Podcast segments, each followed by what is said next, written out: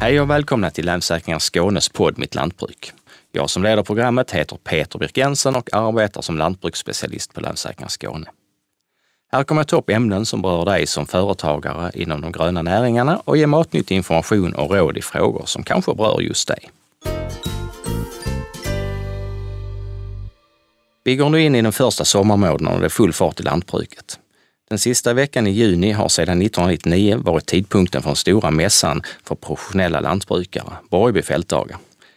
Vi kommer därför att ägna hela den här podden åt arrangemanget som varje år samlar över 20 000 besökare och nästan 400 utställare och där man presenterar nya rön inom områden som rör företag inom de gröna näringarna. Lite senare kommer vi också prata om ett av Länsstyrelsens arrangemang under fältdagarna, ett panelsamtal om hur effekterna av klimatförändringar kommer att påverka morgondagens lantbrukare. Med mig i studion har jag Erik Olsson från arrangören HIR Skåne som är ansvarig för årets mässtema, Smart Tillage och på telefon har jag Erik Stjärndal som är VD för samma organisation. Eh, Erik Stjärndal, eh, hur började det här med Borgby fältdagar och varför satte ni igång? Ja, det började som en lokal fältvandring för våra girkunder då 99. Så där fick vi 150 stycken girkunder. Vi ville visa lite nya odlingstekniker, vad man skulle så på hösten och vilka nya sorter man skulle använda och lite gödslingar och sådana saker. Så det var en lokal eh, mässa för våra girkunder. Eh, men sen har vi utvecklat den efterhand och bara något år efter så Eh, slog Lantmännen och Svenska Foder och Gullviks eh, eh la ner sina mässor och ihop med vår istället. Och eh, vi har sett förlagar i till, exempel i DLG Feldtage som är en jättestor mässa i Tyskland. Och vi har sett andra mässor runt om. Och det var också en kemifirma som hade en, en, en, kan säga, en mäss, början på en mässa. Och eh, det är det vi vill utveckla till en ny mässa efterhand. Så det har vi gjort. Så starten var en liten lokal fältvandring för enbart våra gillkunder. Ja, ja, där ser man. Jag kommer ihåg att eh, det var rätt så blygsamt i början. Jag var med där och stod som utställare i den röda logen och huttrade och, och sen så var det någon typ av eh, eh transporttågs eller vagnar som rullade ut till, till själva eh, fältförsöken. Eh, vi står ju utomhus och det är ett ganska väderkänsligt arrangemang. Eh, har det hänt någon gång att man har fått ställa in för att det varit för dåligt väder? Det har vi inte gjort någon gång, nej. Vi försöker efterhand bygga ut eh, att det är väldigt vädersäkert. Vi har haft regn, åska och storm och allt möjligt. Men och vi har kört fast med bilar och med, med andra, även med, med eh, bussar. Men det där har vi försökt bygga ut efterhand och bygga bort problemen. Och när du stod eh, i den här, det var nog i logen på Borgby ja. gård. Ja. ja.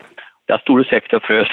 Och, eh, men då, på den tiden skjutsade vi folk med traktorvagn som vi sen kör ut på demona och visade. Men det har vi också tyckt det var för osäkert det här med att köra folk på vagnar, så det, det, det var inte trafiksäkert. Och därför så efter ett par år så flyttade vi ut hela mässan istället till eh, Fälstet och där har vi haft våra utställare sedan dess.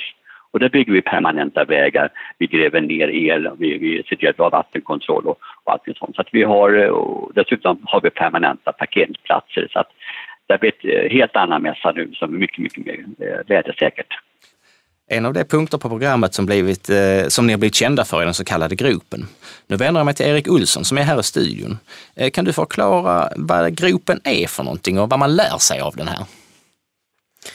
Ja, gropen är ju en av våra verkliga publikdragare. Ehm, så det vi gör det är förbereder en yta med olika odlingsstrategier och sen gräver vi helt enkelt en grop tvärs igenom för att visa hur, hur det påverkar underjord jord och eh, mikroliv och maskar och rötter. Och, då, alltså, och gräver en grop eller måste ni skära först för att få ett, ett snyggt snitt om det står för att kunna se, se rötterna? För går man ner bara med en grävmaskin och tar ett tag så förstör man väl för mycket eller hur lyckas ni få de här snygga raka väggarna nere i den här gropen?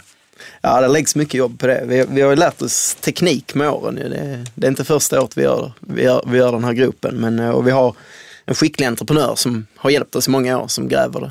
Och sen är det spade som gäller sista, sista finsnittet. Ja, Okej, okay, ja just det. Så ni gräver gropen först och sen så det sista finsnittet ut, det gör ni för hand då kan det man säga? Det gör vi för hand, ja, så där läggs, läggs, ganska mycket mantimmar på att hugga fram det kan jag för det fint. Vet du var den idén kom ifrån? Var ni först med den eller?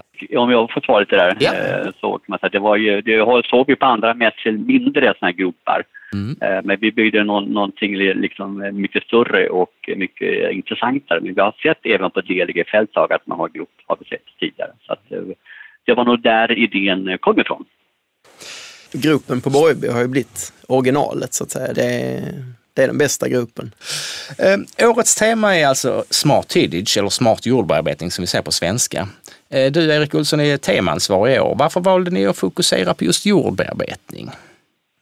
Vi har fokuserat på jordbearbetning och etablering för det är, det är som lantbrukare eh, alltid har sagt, som man sår får man skörda. Va? Eh, och etableringen lägger grunden för hela odlingssäsongen.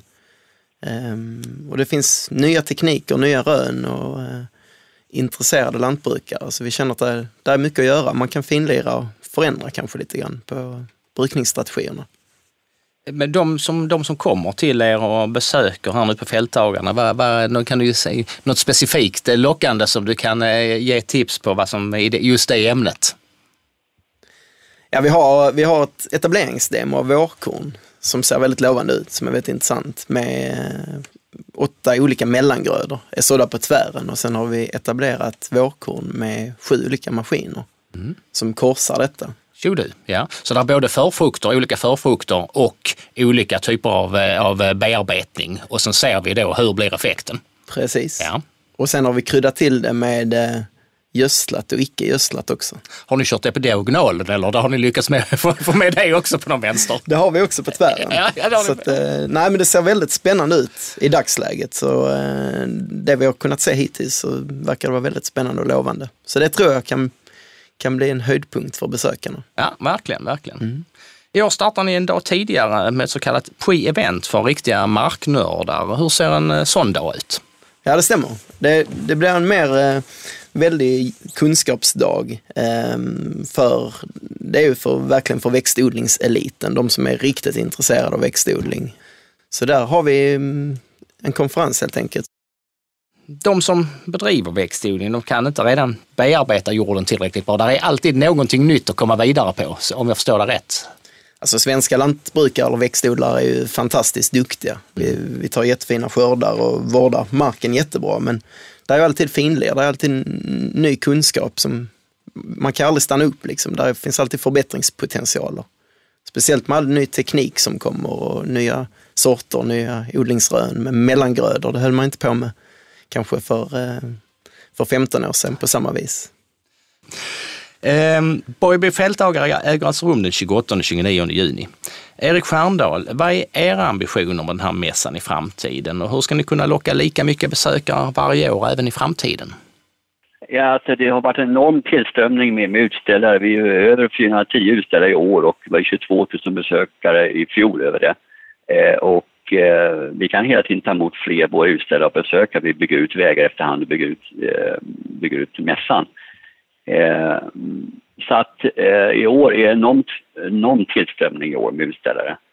Eh, hur många besökare det blir, det kan man aldrig veta. Det är lite väderberoende. Om det, är liksom, det värsta är nog om det är jättevarmt och så. Då, då folk tröttnar lite, de går inte där så länge. Eh, eller vallskörden skulle börja precis då. Eh, men vår ambition är att utöka mässan hela tiden och framförallt att göra en förändra mässan så att den upplevs som något nytt hela tiden. Det ska vara nya teman, nya fokusområden och vi ska utveckla mässan. Och, eh, även det är ju enorm eh, utveckling hos våra utställare med ny teknik och nya, nya intressanta saker att visa. Så att mässan kommer aldrig stå still utan vi lägger jättemycket tid på att utveckla den. Och vi gör som så att vi, vi, Erik och andra är ju ute mycket och ser sig runt om i världen och tittar på mässor runt om i Europa. Men nu är vi också ute i Kanada, USA och lite överallt och ser influenser. Men vi sitter också och spånar väldigt mycket själva, vi, vi är rådgivare och hittar på nyheter och, och och ny teknik och sånt. Så att utvecklingen står inte stilla, vi kommer hela tiden utveckla mässan till, den, till, till Europas bästa mässa. Hur eh, marknadsför ni mot utlandet? Nej, vi har ju mycket annonser i, eh, i alla nordiska. Vi har ju eh, många tidningar i Finland, Norge och Danmark. Eh, vi har i tyska tidningar och så att vi har utökat hela tiden vårt, vårt område. Vi gör, gör reklam för mässan. Men sen är det mycket som du säger, det går från mun till mun. Har några, inte, några tyskar varit där och sett mässan så, så tycker de det är häftigt så åker de dit och tittar på det. Och man får dra en annan liten grej, det var jättekul. Vi sa till början med att vi har ju haft delige som vår lite, eh, kan man säga, ja, se att vad som händer där och eh, införde till, till Borgby fältdagar. Eh, men nu kommer deras styrelse till oss och ser vad vi gör för att vi har ju vuxit förbi den både storlek och, och eh, utställare och antal besök. Alltså det, det är kul, vi har vuxit till en riktigt stor Europamässa nu, en av de största i Europa på, på just fältmässan. Då tackar jag Erik Olsen och Erik Stjärndal från HIR Skåne för att ni har varit med idag och önskar en fortsatt trevlig dag. Tack för att du var med. Hej! Tack så mycket! Länsläkaren Skåne är som vanligt på plats på Borgby fältdagar. I vår monter A129 har vi i år byggt upp ett växtskyddsförråd som är larm och stöldsäkert enligt alla föreskrifter. Så dit kan man komma och titta om man vill se vilka krav som ställs på ett godkänt förråd. Missa inte heller vårt högintressanta panelsamtal den 28 juni klockan 14 vid Stora serveringstältet. Då kommer vår egen naturskadespecialist Per Holmgren att diskutera klimatförändringar tillsammans med Daniel Finnfors från HIR Skåne och lantbrukaren Johan Mattsson som driver ett helt fossilfritt lantbruk. Per Holmgren, du är med oss nu på telefon. Eh, rubriken på samtalet är På väg mot ett klimatsmart lantbruk. Är vi på väg dit tycker du? Visst är vi det. Eh, det finns ju, just på mat och jordbrukssidan tycker jag det finns många spännande trender just nu. Men eh, givetvis också väldigt stora utmaningar eftersom det är så stora frågor. Kan, kan, du, kan du beskriva hur ett klimatsmart lantbruk skulle kunna se ut? Ja, för det första är det ju viktigt att, att, att se på hela kedjan, verkligen från jord till bord. Och som jag ser det så är det väl framförallt tre saker som verkligen påverkar hela den kedjan mycket just nu. Dels är det ju klimatförändringarna i sig med de utmaningar men kanske också delvis möjligheter som det medför. Det blir ju trots allt varmare och, och längre växtsäsonger här i Sverige och eh, uppvärmningen i sig kan väl förhoppningsvis större delen av det svenska jordbruket eh, anpassa sig till. Eh, en större utmaning kan ju vara förändringarna i nederbördsklimat och helt enkelt att det är väldigt tydligt att det är på väg att bli blötare under blöta säsonger, blöta år eh, och därmed risk för skyfall och för mycket vatten. Men också, precis som vi ser i år, då, en ökad risk för torka under torra år och därmed vattenbrist som såklart kan slå väldigt, väldigt hårt mot jordbruket. Det andra sen, det är ju just det här med att eh, klimatpolitiken och, och, och hela klimatfrågan oavsett vad USAs nuvarande ledning tycker så är vi ju på väg mot ett allt mer fossilfritt samhälle. Och det här är ju en jättestor utmaning för eh, delar av jordbruket, det, framförallt det riktigt storskaliga jordbruket som är, är liksom tungt industrialiserat och väldigt beroende av den fossila energin. Men givetvis också leder till möjligheter eftersom vi framförallt här i Sverige skulle kunna eh, producera så mycket av de alternativ som vi behöver. Vi har ju trots allt en massa åkermark som vi inte använder idag. Och den är ju perfekt då för att eh, producera energigrödor på som vi sen kan omvandla till alternativa bränslen. Till exempel just för jordbrukets tyngre maskiner. När det gäller småbilar och sådär kan man ju hoppas på mer och mer batterier och eldrift men eh, tyngre maskiner där lär man ju under en lång tid framöver behöva ha förbränningsmotorer av olika slag.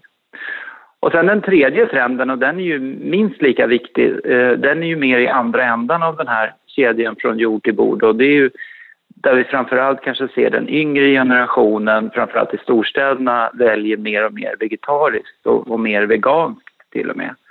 Um, och det här kan ju också då delvis vara en utmaning för delar av det, om man får säga, traditionella, konventionella jordbruket, men givetvis också en helt fantastisk möjlighet för de jordbrukare som tänker några steg längre just nu och, och plockar upp de här trenderna.